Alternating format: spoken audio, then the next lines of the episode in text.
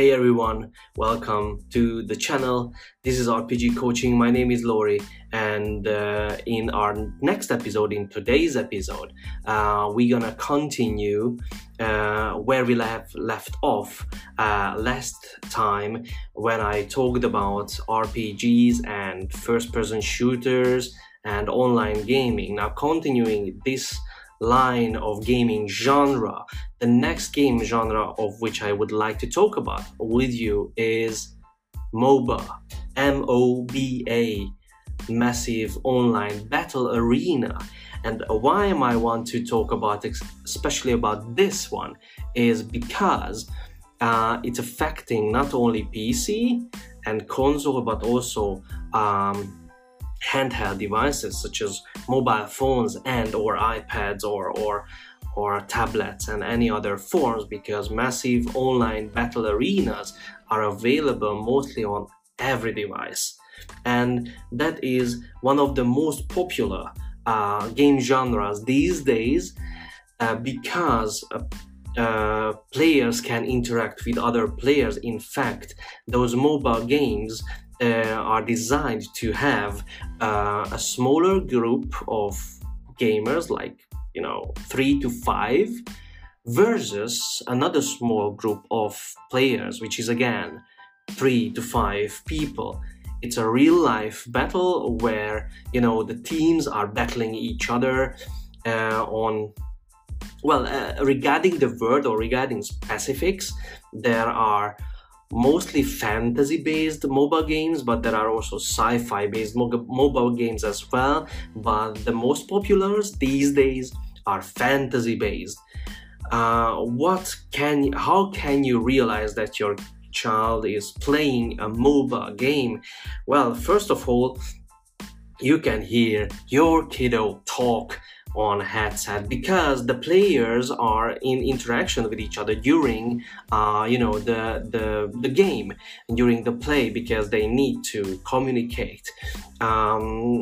They are also moving fast. What you need to know, the mobile games are real-time games, which means you cannot stop time while you are playing, and this is really important if you are really into, you know, learning what your a child is playing and what your kid is, you know, love to do in his free time or not even free time.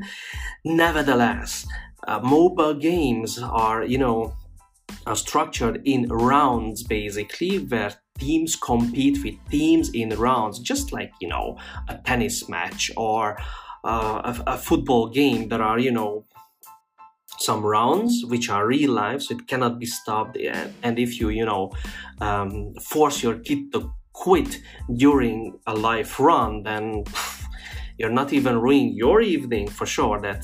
But also your kids belonging to this online group will, you know, decrease massively because he or she left his, you know, teammates alone, just quit during those plays. So those rounds are online and real life, real time, so it cannot be stopped.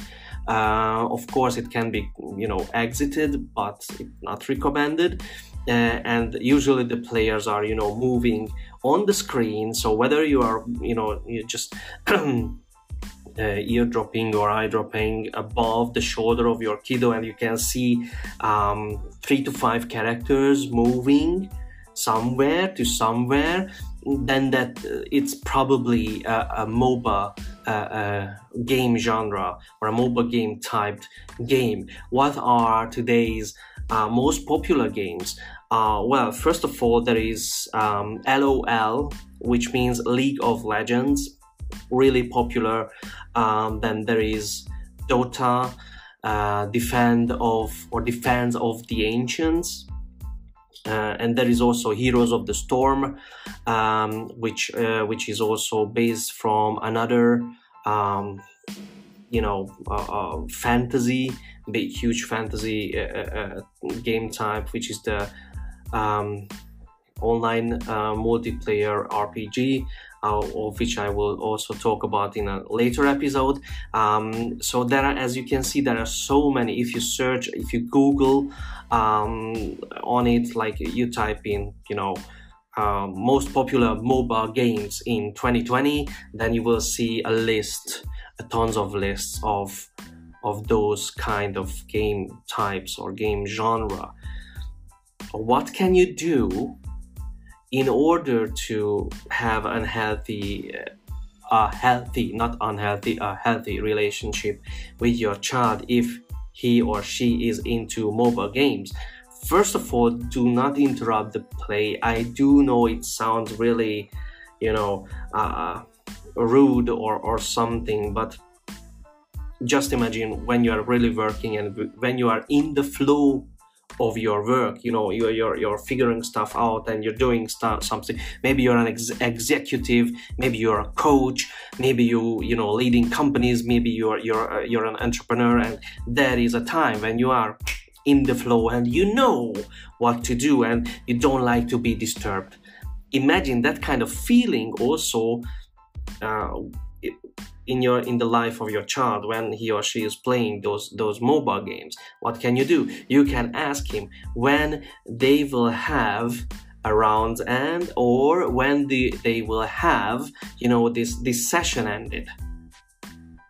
Because when you approach from this perspective, like you're asking questions first and do not demand at the very first step, like stop playing and come, let's have dinner, etc., etc., then you can have really interesting and deep conversations about that actual game at the dining table. Why is that so important? Think on long term, because if your child starts to talk about something of which he or she is passionate about, yeah, that will strengthen your relationship with the child, and then later on, you know, you can move on to other important and deep topics as well, and he will trust you.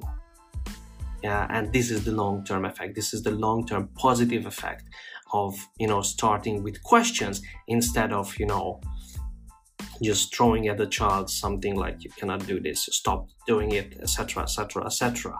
Yeah, so this would be my suggestion to you, dear parents, if you're watching this or listening it on the Gamepathy podcast, yeah, which is also available on all podcast channels nowadays. First ask, yeah, and then you can also go into deeper into the character, what kind of character your child is playing, because there are several character types. There are supportive character types who are helping the teammates inside the games, and there are also some character types, for instance, which are built and designed for being the front man, being the, you know, the tip of the spear, yeah, which are really hardcore characters, and from their perspective and their point of view, you can also figure out what kind of personality traits your child is also developing during playing something like this. Yeah, so that was it for today. I hope you enjoyed it. If you did, then please like and subscribe on the channel. Don't forget to share it also with your fellow parent friends, and see you in the next episode. Until then, have an awesome day. Bye.